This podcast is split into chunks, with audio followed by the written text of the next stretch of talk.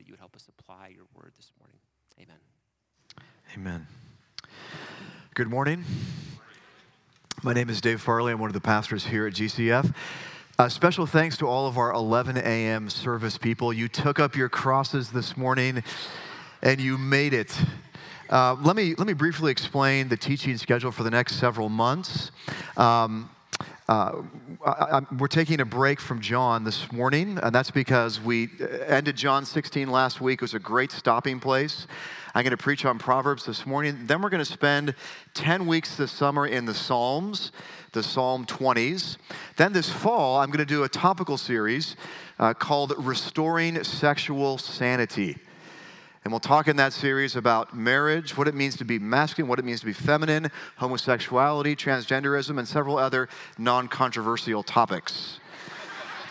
So come back this fall, uh, six to eight weeks, on those really, really important subjects that our culture is so confused about right now. And if you think about it, pray uh, that God would bless that series this fall. With that in mind, let me pray uh, and ask for God's blessing as we look at the Proverbs this morning. Father, we are so thankful for giving us so many reasons to sing this morning. Father, we're so thankful for the book of Proverbs that gives us so much wisdom for life. Father, we pray that as we contemplate these Proverbs this morning, that you would give us receptive hearts and minds. Lord, help us to submit ourselves to sacred scripture. Father, I pray that all the things I say this morning would serve to edify these people uh, and to glorify your great and glorious name. Help us, Lord Jesus. We pray these things in your name. Amen. I want you to consider a few recent and not so recent marketing slogans. McDonald's from the 80s, their slogan was anyone know? From the 80s, the 90s. You deserve a break today. How about Sprite? What's their slogan? I heard it. Obey your thirst. How about overstock.com? It's all about you. How about Botox Cosmetics? Hopefully, no one knows that slogan.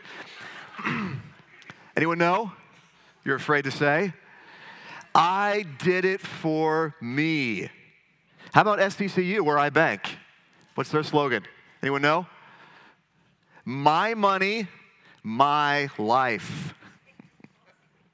Burger King, have it whose way?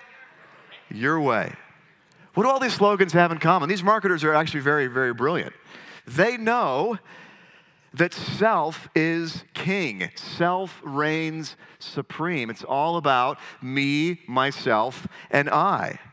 Elsa from Frozen captures this mentality or worldview very, very well when she sings, It's time to see what I can do, to test the limits and break through. No right, no wrong, no rules for me.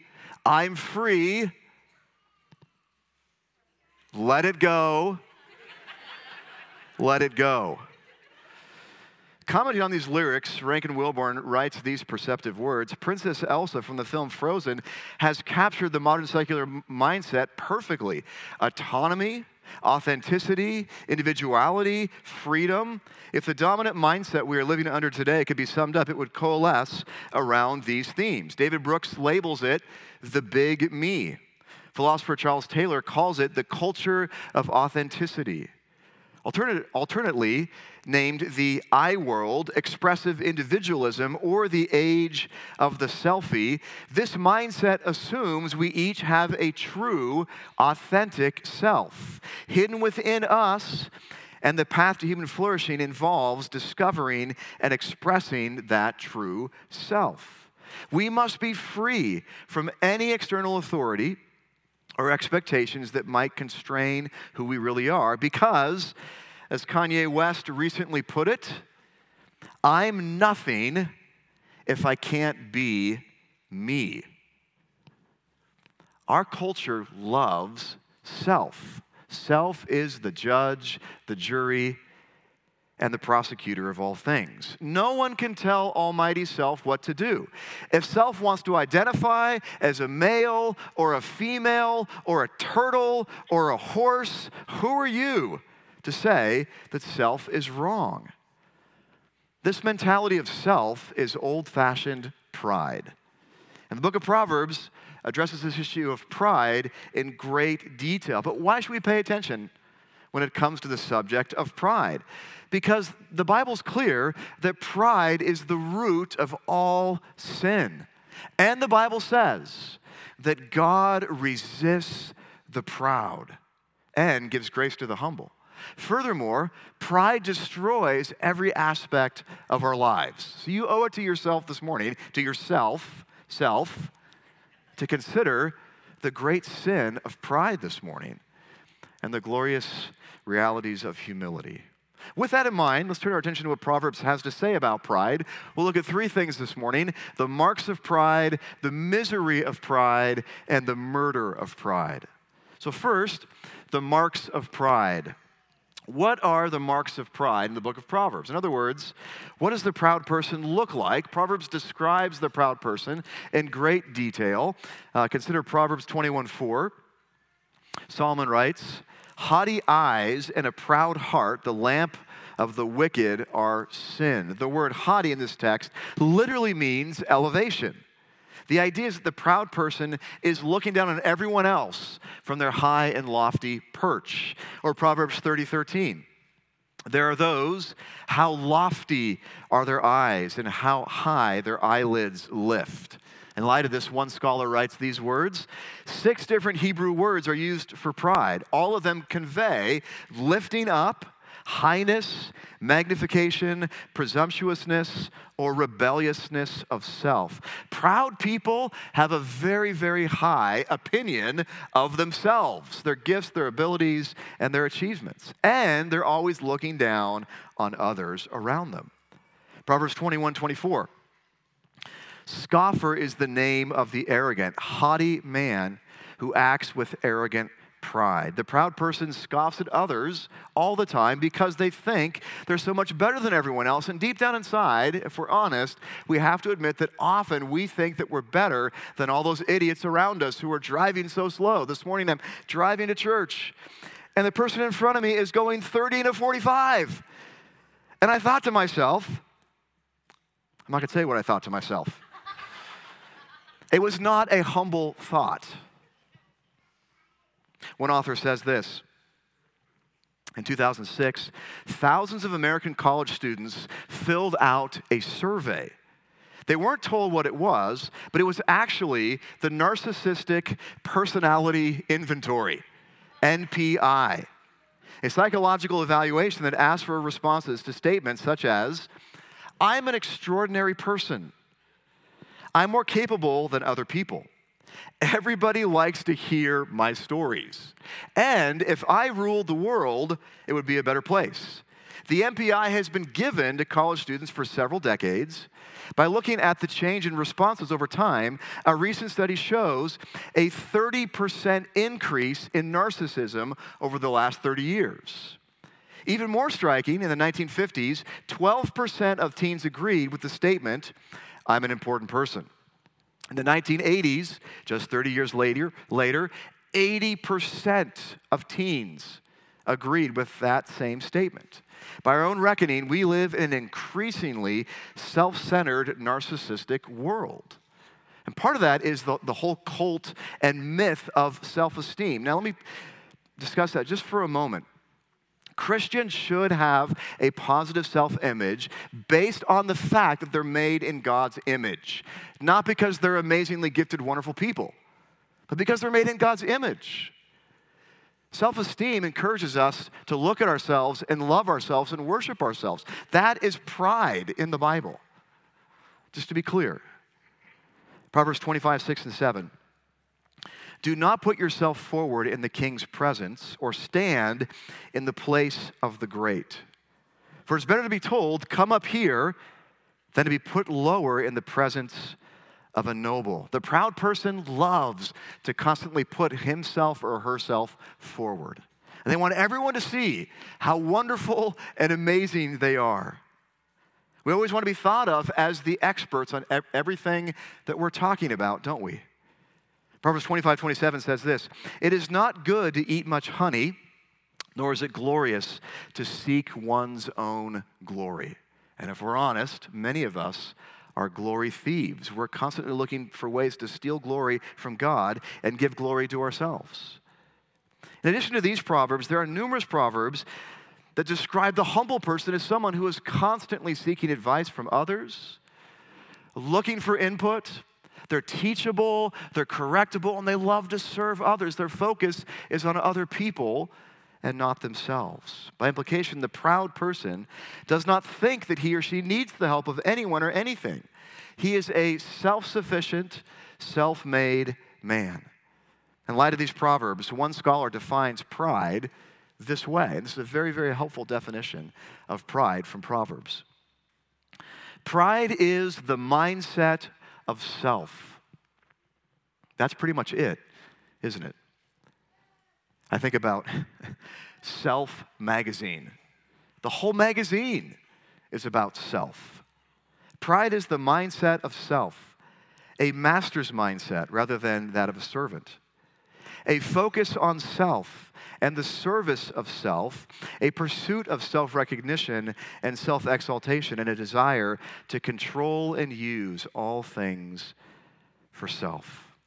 And make no mistake, this describes all of us. If you don't think you're proud, you're really proud. Pride has a way of blinding us. If you think you're really proud, you're probably growing in humility. Consider this. In a survey by US News and World Report, Americans were asked who they thought was most likely to go to heaven. 65% thought Oprah Winfrey and Michael Jordan were very likely to go to heaven. They obviously haven't seen The Last Dance, which is the biography of Michael Jordan.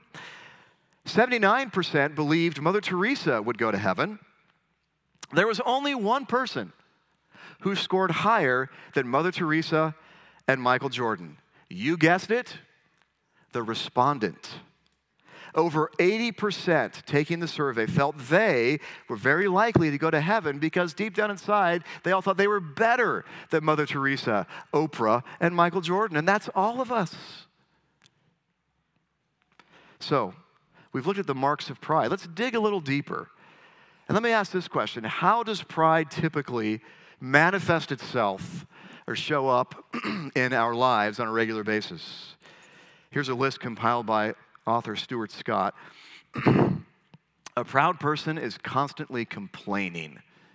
They complain about everything the slow driver in front of them, the weather, the boss, their spouse, their kids, their income. They're always complaining because they think that they deserve better. Why?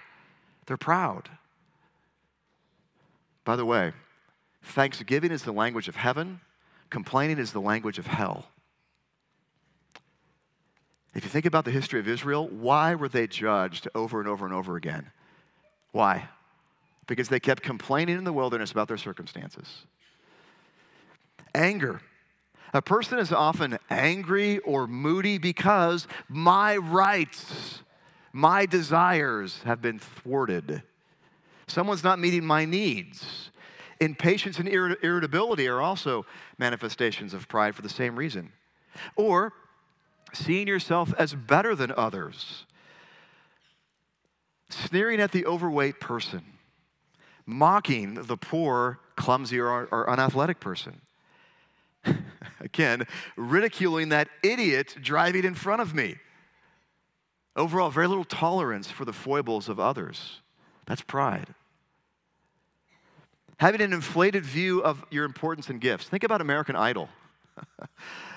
That show is filled with people who think they are God's gift to music, and they're told by Simon, You're awful.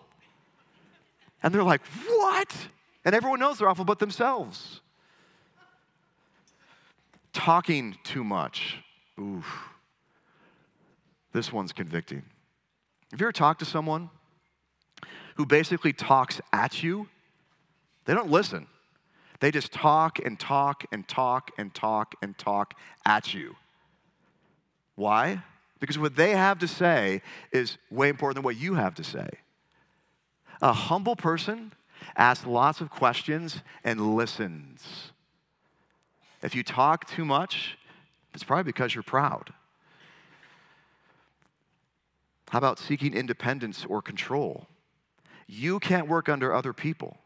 You will not submit to your boss or your parents. Children, if you want God's blessing, humble yourselves. When your parents say to you, little Johnny or Susie, stop doing that, say, yes, mom, yes, dad. Instead of thinking of 15 ways why you're right and your parents are wrong. Humble yourself. Be teachable, be correctable. How about this one? A proud person is consumed with what other people think. They're constantly trying to earn the favor or approval of others through all kinds of means achievements, wealth, uh, saying funny things, um, not saying certain things. They're always thinking, what are other people thinking about me? Are they currently worshiping me right now? And do they think I'm amazing? And when they don't, we often get depressed and discouraged. That's fear of man, and that's rooted in pride. A humble person is so other centered, they don't care what other people think about them. They're constantly looking for ways to build up and encourage and edify others. How about being unteachable? Proverbs 13 1. A wise son hears his father's instruction, but a scoffer does not listen to rebuke. Again, kids, are you listening to your parents' rebuke and responding humbly? How about being sarcastic, hurtful, or degrading? Belittling others to make yourself look good. Proverbs 12, 8. There is one whose rash words are like sword thrusts, but the tongue of the wise brings healing. How about a lack of service in general? Oh, this one's convicting. A humble person is constantly looking for ways to serve others. But proud people are always serving who? Self. Looking out for their own needs, trying to keep the talent happy. Being defensive, blame shifting, never asking for forgiveness, a lack of prayer. If you don't pray very much, it's because you're proud. We just sang this morning, Lord, I need you. I need you. I need you. A humble person understands they need God for every second of their day. Therefore, humble people pray often. Proud people never pray because they don't sense their need. How about not having close relationships? I don't need anyone or anything. I can figure it out on my own. I don't need anyone else's counsel or advice. Now, these are just some of the marks of pride. But why should anyone forsake pride? Why does this matter? That brings us to the next subject, and that is the misery of pride. First, the marks of pride, Second, the misery of pride. Pride makes our lives miserable. When the Titanic was launched, it was the largest and most luxurious ship ever built. Its owners boasted that God Himself could not sink this ship. Yet on her maiden voyage in 1912, she struck an iceberg in the North Atlantic, and the greatest maritime disaster in history and over 1,500 people lost their lives. The owners of the ship were overly confident, they were proud, and therefore they did not heed critique. They did not heed the warnings. They thought they had it figured out. As a result, 1,500 people lost their lives. Pride leads to misery. Proverbs 11, 2. When pride comes, then comes disgrace, but with the humble is wisdom. Proverbs 15, 25. The Lord tears down the house of the proud, but maintains the widow's boundaries. The last thing you want is for God to tear down your house because of your pride. Proverbs 16, 18 to 19. Pride goes before destruction, and a haughty spirit before a fall. It is better to be of a lowly spirit with the poor than to divide the spoil with the proud. Proverbs 18, 12. Before destruction, a man's heart is haughty, but humility comes before honor. One more, Proverbs 26 12. Do you see a man who is wise in his own eyes, a man who's proud? There is more hope for a fool than for him. Pride always, always, always leads to misery and pain and destruction. If you want to be happy, humble yourself, forsake pride. Adam's pride plunged the whole world into sin. King Uzziah's pride was resulted in leprosy. Nebuchadnezzar's pride caused him to literally go crazy and to crawl around on all fours out in the wilderness. King Saul's pride caused him to lose his crown. King David's pride caused him to commit adultery and murder. Ananias and Sapphira's pride caused sudden death. Remember that story in Acts 5? Herod's pride ended in death as well. Listen to this incredibly sobering story. Acts 12, 21 to 23. On an appointed day, Herod put on his royal robes, took his seat upon the throne, and delivered an oration to them. And the people were shouting, The voice of a God and not a man. Immediately, the angel of the Lord struck him down, killed him on the spot, because he did not give God the glory. And he was eaten by worms and breathed his last. Why? Because he was proud. Because he was proud. Pride always leads to misery because pride destroys every single thing it touches. One historian writes this incredible story. The great Rocky Mountain locust swarms of the 1870s were a massive sight to behold. The insects descended by the trillions on the Great Plains, spreading over a vast portion of land from Montana across to Minnesota and down to Texas. Ravaging farmland, the locusts devoured not only crops, but not on nearly any organic material, including sawdust, leather, and the very clothes on people's backs. Swarming in numbers perhaps unseen in history, they brought staggering economic ruin to rural communities, and in extreme cases, even death. The weight of the insects in this swarm was estimated to be over 27 million tons of locust. The reach of the locust knew no bounds. They infiltrated every nook, and residents even had to pat down their bedding before retiring. They beat against the houses, swarm in at the windows, cover the passing trains, wrote a New York Times correspondent. They work as if sent to destroy. These locusts destroyed literally everything in their path. Everything. Nothing was off limits.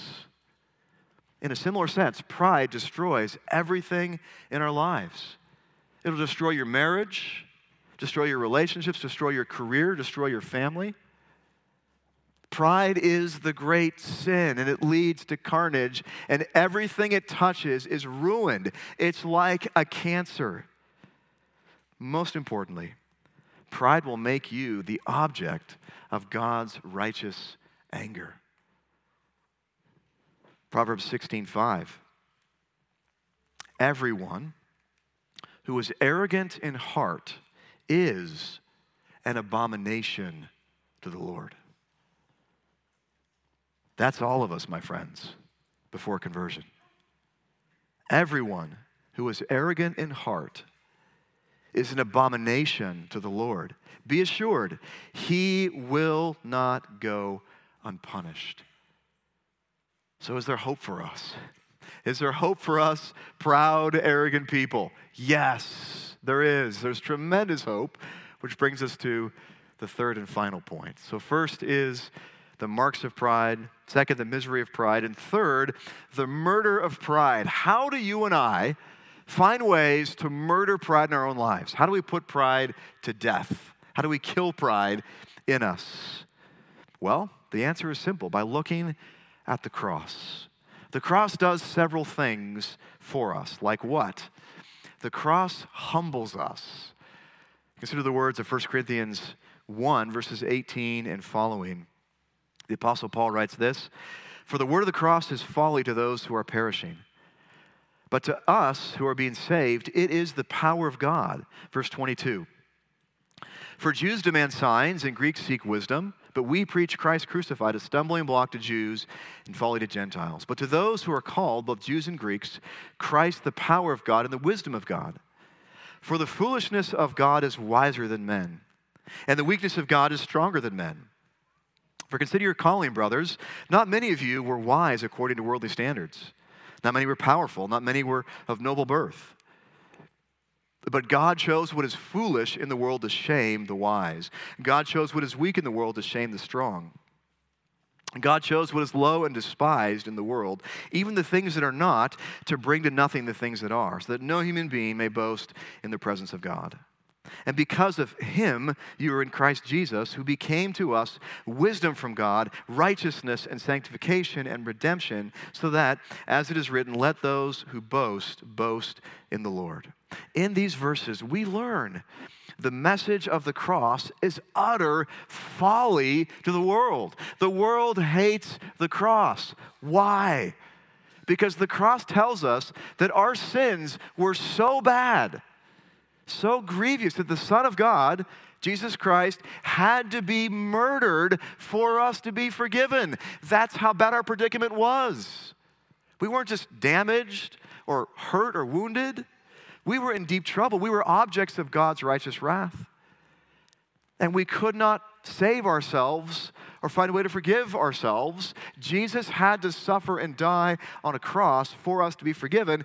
That's how bad our pride is. Not very flattering, is it? Furthermore, the cross destroys all of our boasting. How? It implies that even our best deeds are not good enough to save us.